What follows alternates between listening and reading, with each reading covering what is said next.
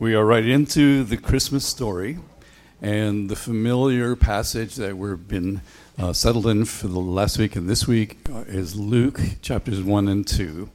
It is the classic story that we read at Christmas time, and I want to remind you of where we are in that story, and then we're going to move from Joseph to Mary as we hear what the Gospel of Luke tells us. Here's what we remember. In the sixth month of Elizabeth's pregnancy, God sent the angel Gabriel to Nazareth, a village in Galilee, to a virgin named Mary. She was engaged to be married to a man called Joseph, a descendant of King David. Gabriel appeared to her and said, Greetings, favored woman, the Lord is with you. Confused and disturbed, Mary tried to think of what the angel could mean. Don't be afraid, Mary, the angel told her, for you have found favor with God. You will conceive and give birth to a son, and you will name him Jesus. He will be very great and will be called the Son of the Most High.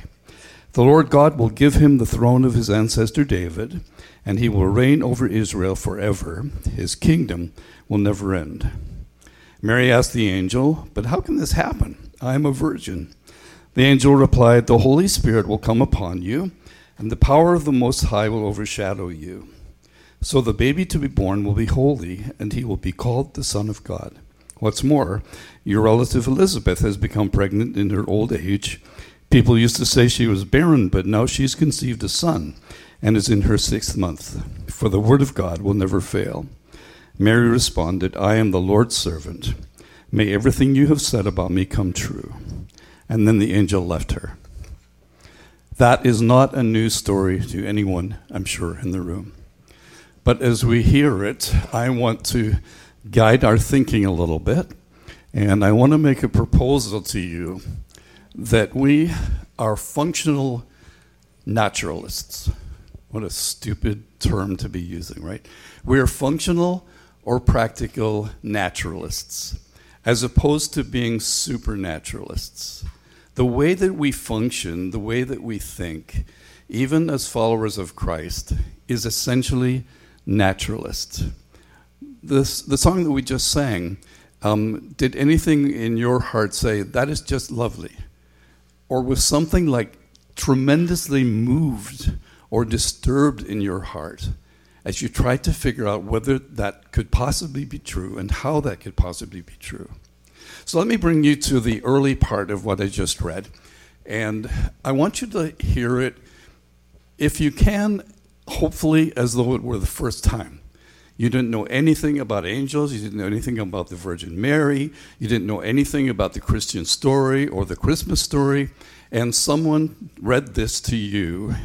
I want you to try to imagine how it would sit with you. In the sixth month of Elizabeth's pregnancy, God sent the angel Gabriel to Nazareth, a village in Galilee, to a virgin named Mary she was engaged to be married to a man named Joseph, a descendant of King David. Gabriel appeared to her and said, Greetings, favored woman. Isn't that nuts? Do angels exist? Like, practically, functionally, do you pay any attention to angels? Or do you hear this story one more time and you think, yeah, yeah. And all the angels were singing. And so you can see Christmas cards, you can see Christmas um, pageants or whatever, but do you really engage with the terms of this story? The angel Gabriel appeared to a virgin and said, You're going to have a child. That's nuts. Is that true? Well, we say, yeah, we say, of course it's true because we believe that. How can we believe that? Because we don't live our lives as though there are different planes than the natural world of which we're part and the natural consequences of being part of time in that world, right? We don't expect angels to appear. Not the least of them being Gabriel, who's like one of the two archangels, big angel. What did it look like when he appeared to Mary? What did he look like? How did he get there? When he came, what did he do? Did he sit down? What did she say? the actual text in Luke chapter 2 says that Mary was, and there's a, a constructed word that basically would be translated freak out. Right? The archangel came and said, Hey, how are you, Mary? You are honored of God. And you go, and she was freaked out. She and she's trying to figure out what is this angel going to do? What is this angel going to say? She has no experience with angels, right? So I want us to try to get our heads around the terms of the Christmas story that call us away from being naturalists by bent to being people who understand that the world in which we live is a supernatural world. The lives we live are supernatural lives. The event of Christmas was a supernatural event that was totally apart from natural experiences as they come and go. Something ridiculous happened at the incarnation.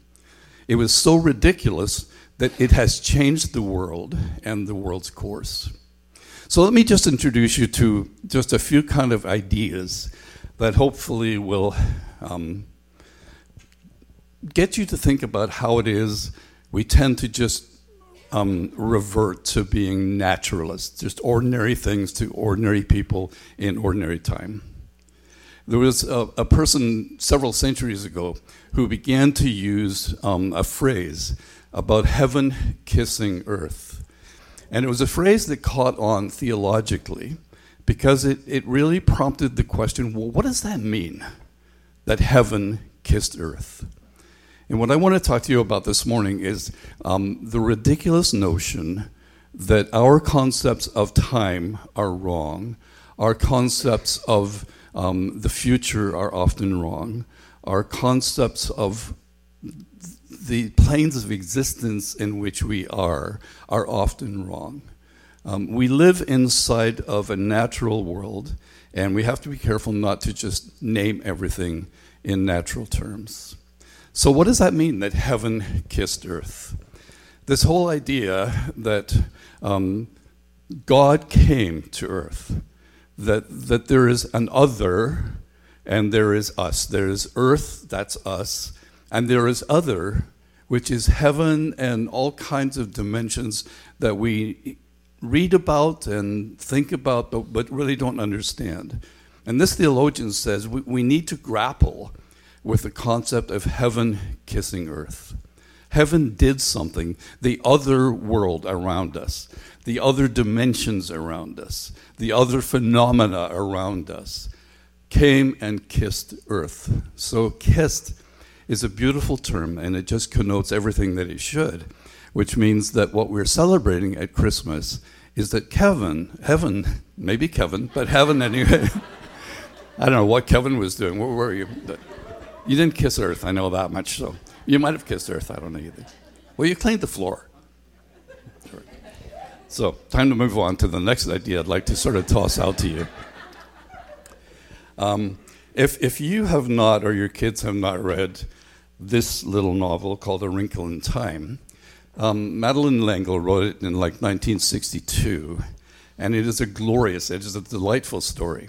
And the, the reason I, I, mentioned it first, if you're looking for something to buy your teenager, your young teen um, for Christmas, that would be a great thing, or a stocking stuffer. Um, she, the whole idea of wrinkle in time is intended to challenge the notion that we live within time, understanding only the laws, the rules of nature and time. That we see time essentially on the uh, sort of horizontal plane. It, time is what happens from now to the next thing to the thing after that. And she has a delightful story about this little family, and they discover um, the idea of wrinkles in time. And it's the notion that um, time is not just the passing of chronological time, but it is something that can actually be managed by hop, skip, and jumping along the wrinkles. And as we think about time, and even when many people will ask me about um, what, what does time go like after Christians die? Why does the New Testament not tell us a lot of things about what all we're doing after we die until Jesus comes again? Um, where are the people who have gone ahead of us? Like, why don't we hear stories about what they're doing up there? Aren't you kind of curious? Like, is, is there food? Um, are there sports? Is there TV? Are there screens? What happens? And the New Testament is particularly silent on what happens in the passage of time while we're not here. One of the most delightful lines in The Wrinkle in Time is that one of these um, people, beings that is, is telling the children stories, the children say, We should get home because mother's going to be upset because it's dinner time. We, we need to get home in time for supper. And this being says to her, Don't worry about it. I'll get you there five minutes before you left. Which is a beautiful concept that time is different when you're able to move in your frame of reference away from being thoroughly naturalistic. That time is different. Time is different in the future, time is different in heaven. Time is different for the people that have gone ahead of us to be with Jesus, to be with one another. Time is just not the same as it is right now. And if we begin to think about that sort of thing, it begins to open up our imagination. I think one of the most delightful things about children's literature like Narnia or This Wrinkle in Time is they, they open up our imagination that says when we as adults try to figure out how time could ever be different, we go, no, I, I can't figure that out at all. Scientifically, I can't see how it could be anything different. These stories, I think, begin um, to open up our imaginations. And when we hear the ideas that are told in, in beautiful story form, we begin to have our minds realize that time is not just what we always thought it was. It could be something different. It will be something different. And that is a marvelous thing for us to begin to, to kind of um, hold on to. Another, again, sort of thought I'd like to throw out to you is the idea of um, incarnation being a, a, well, a, holy moment. I'm sorry, I went ahead of myself there. It's a holy moment paradigm, the incarnation. And so, again, I'm not good at having simple language, but I'll try to explain the cluttered words I use. Um, I love Celtic spirituality. Um, I, I, understand Celtic spirituality. I understand something about the idea of thin, thin places, for example.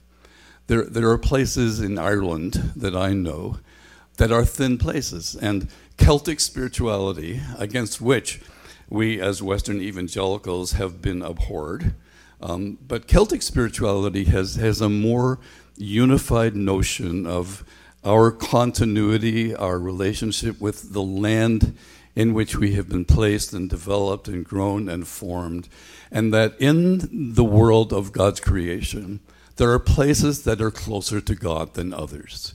And you can say that is nonsense, or you can begin to read some of even the current and modern uh, sort of monastics and, and spiritual uh, directors and they will talk about places, often in Scotland, because apparently God loves Scotland more than Ireland. But there are lots of places that people will say, when I'm there, I find it easier to reach out to God. It's almost as though you can reach across into a different world, into a different space, into a different understanding and orientation. And I think as we come to the, the incarnation, because we tend to just be bent towards naturalism, we will accept these ridiculous stories as just interesting and lovely and romantic and heartwarming instead of being shocked about what they say. I mean, the, the lyrics of the, the song we just sang are shocking, totally shocking. It's not just lovely that God came here, it's ridiculous. It's like impossible, isn't it? Who is God that he could come here And why would God come here? And it's like we ought to stop after each of the verses and say, wow, that was like every verse, every, every line we just sang is astonishing. It's like, is that true? And the season of incarnation has been, it, it's been tamed into being a lovely festive season. Um, and it is not a lovely festive season, it's a violent season in which the God of the universe broke his laws and came to where he should not have come because he knew that he needed to rescue the world and the world of people that he had created. It was just, you, you know, like it was like fanfares and trumpets and angels and shouting in the skies that said, Look at what's going on down there. Not just, isn't that a lovely manger scene? Um, not just um, how, how can we recreate Bethlehem in a more sort of palatable way? How can we make the shepherds not be stinking rascals? Uh, how can we make them be lovely men who are just taking care of sheep all the time? The, the characters of Christmas are shocking. The events of Christmas are shocking. The, political events of Christmas are astonishing. They're ridiculous. They're violent. They're hateful. And everything that happened is one of those thin places um, in terms of an actual paradigm that says understanding how it is that there's a God with whom we may have a relationship um, depends on our understanding that there are ways to, to perceive the story of humankind, its history, and actually change into a kind of people who will believe that an astonishing thing has once happened, and we get to be part of that. Again, throw something out there. Is time linear? So apparently, Stephen Hawking, um, in his latest thinking before he died, figured out that he made a mistake. And his um, partner in, in scientific research said that what he said was that they had always assumed that the, that the laws of physics were the same before the singularity here, before the Big Bang, as he would have said. That it would have been the same laws that would be applied before. And he realized that they did not necessarily apply. And that the, in the beginning of time, which is the title of the uh, work that he worked on with his, his friend scientists, that at that moment, time changed. Time became something really different. Not just it was not just a linear event um, that was preceded by other linear events that obeyed the laws. Time began, and it was different. Is time linear? So in the wrinkle in time, you have the idea that lines can actually be um, compressed into shorter times, and so they have ways of traveling through time that don't take time at all because they've learned how to go to the wrinkles. And you go, that is hard to get my head around. So read the story and let your imagination um, believe that there is such a thing as a, a, a different passage of time. It is not always linear, it is not always from here to there, or from now to then. In total, what, what I want to suggest is that we need a corrected eschatology and cosmology. Okay. So you get it right. Say, oh, yeah, we do. I knew that. I'm, I'm glad you said it. No, we really do. And, and I think I don't even know quite how to begin to unpack my thinking on that. But it's sort of like I think we're convinced that everything is too close. Um, and it's, it's not. So time is, is not just what happens now and then what happens next and what happens after that. Um, and the, the cosmos is, is not the kind of phenomenon that we popularly think it is. So, in this cosmos, there are however many dimensions um, that we have no idea how to get there or what it would be like to get there. But the world in which we live is not a world um, that God is going to finally uh, destroy and throw away. He's in the, in the business of totally renewing that world, and we are part of the renewed cosmology of, of our faith, where we say we are looking forward to when everything is radically changed and restored, and Jesus Christ is owned as the rightful King and Lord of everything that there is. That's, that's the cosmology we're looking for, and that's the cosmology that the gospel um, is preparing as sin is finally um, and totally vanquished and righteousness becomes the, the, the reign of Christ and, and the, the, enjoyed um, experience of, of his people. Eschatology is not waiting until we can get something that is in the future. It's actually living into something that's already been accomplished. Um, the, the cosmos is not something to be thrown away. Uh, the cosmos is something to be explored, to be delighted in, and to be anticipated as that which will fully um, uh, represent the, the, the glorious creation that God always intended for us to be part of. So, do we, do you think, um, end up as people who are pretty much naturalists? Or are we prone to allow God to work in us so that we can become supernaturalists and think it, it is not necessarily going to happen the way I thought it would? Um, what is out there is not something that I can confine into an, an old cosmology. It's something new and glorious and wonderful. Um, the um, the idea of thin places.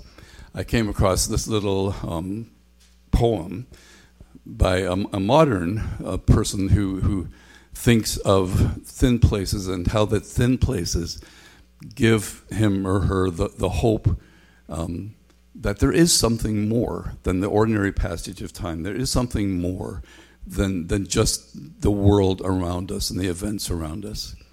It says, I've left my heart at Fidden, the place my soul found rest where the thinness of the veil brought heaven within fingertip touching in space, the solace and balm restored by the weight of peace in this place. As I sat and stared and prayed, as did the ancients in their day, they trod the path of solitude. They watched the ebb and flow. They waited for the one to speak, the one every heart truly seeks. Maybe there are some thin places for you. Um, maybe the thin spaces somehow in your life, maybe somewhere in your home is a thin place. But the hope that we have is that what we can see is not all that there is, that there is a world teeming around us, a spiritual world teeming around us, a spiritual world that is at battle with itself but is winning and already has been um, secured as to having the right victor because Jesus has come. His incarnation was the way that um, heaven could kiss earth and everything could be different. Everything could be supernatural. And that would not be shocking to people who are beginning to grasp it. In fact, they would say, Of course, I knew God would do something different. Of course, I believe God will do something different. I do believe we will be uh, somewhat different. How do we live into it? We've talked before about the two Greek words for time. Uh, one is the word chronos, and chronos is chronological time. It's time that just passes on the calendar, on the clock. Um, nothing particularly notable about the fact that it is uh, today, December, whatever it is. But the second word for, for time is kairos. And kairos is the kind of time it is. So June the 4th, for many of you, is a chronological time. It's a chronos time. For me, it's a kairos time because we got married on June the 4th. For all of you, there are chronos times, and there are among those chronos times, kairos times. And if we see kairos as not time passing on the clock or the calendar, but it is the series of events when heaven kisses earth. It's when the kingdom invades, when the kingdom of God, which is already here and coming, when it does appear. And we say that was a Chronos time. That was a special time for whatever reason. But for many of us, there will be those times and those seasons when we say, all right, that, that's what he means when he talks about having a new cosmology and a new eschatology. It's like when time is changed, when time is bent, um, so that we can concentrate on the wonderful things that God is doing as he makes a new creation. So, Chronos will carry on, Kairos um, the more we can discover them, the more we can live into them, the more we can find those thin places when we welcome in um, the phenomena that engaged Earth, this world, at Christmas, um, the better we'll be. Are there angels? Is Gabriel going to show up here someday? Well, did he? Did he really show up? You don't look like you're sure. You think, I'm not sure, right? That's what you're looking. Of course he did. That's the story of Christmas. Mary was freaked out, as we would be. But angels are around us, angels are near us. Several years ago, um, two of my kids were in a car. My daughter was driving um, with a friend of hers, and my son and his, at that point, fiance were in the back seat. Why Brendan ever let Nick, um, Alicia drive, I'm, I'm, not sure. I'm sure there was a fight. It was her car, so she probably demanded that she was going to drive. So there they were. They were on their way actually to a youth retreat, and they were on Highway 11 um, heading up towards Muskoka. Um, they hit a patch of ice, and my daughter lost control of the car, and they spun out um, on the highway and the, they, the car stopped, and they sort of checked around and said, Is everybody okay? They were terrified. And um, Alicia said, All of a sudden, there was a man who walked up to her window and knocked on her window.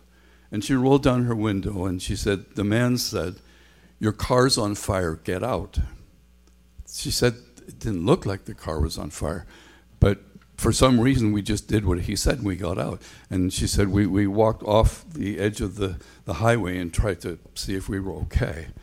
And um, then the car blew up. The car caught on fire and was basically was consumed on, on the highway. And I said, so Alicia, where did the guy go? She said, I don't know. He just disappeared. And then she said, do you think he was an angel? Of course not. Don't be ridiculous. Yes, because angels do show up. We need to get used to God's supernatural ways, expect them more often, welcome them um, as they are um, evidence of who God is and what He has done and what He will do. So, this Christmas, will heaven kiss earth for you somehow or other? will, will a thin place pop up for you? Will a kairos moment, uh, will a wrinkle in time, will some violation of what our uh, uh, naturalistic bent uh, expects um, get disrupted so that we will be properly freaked out when we encounter the other?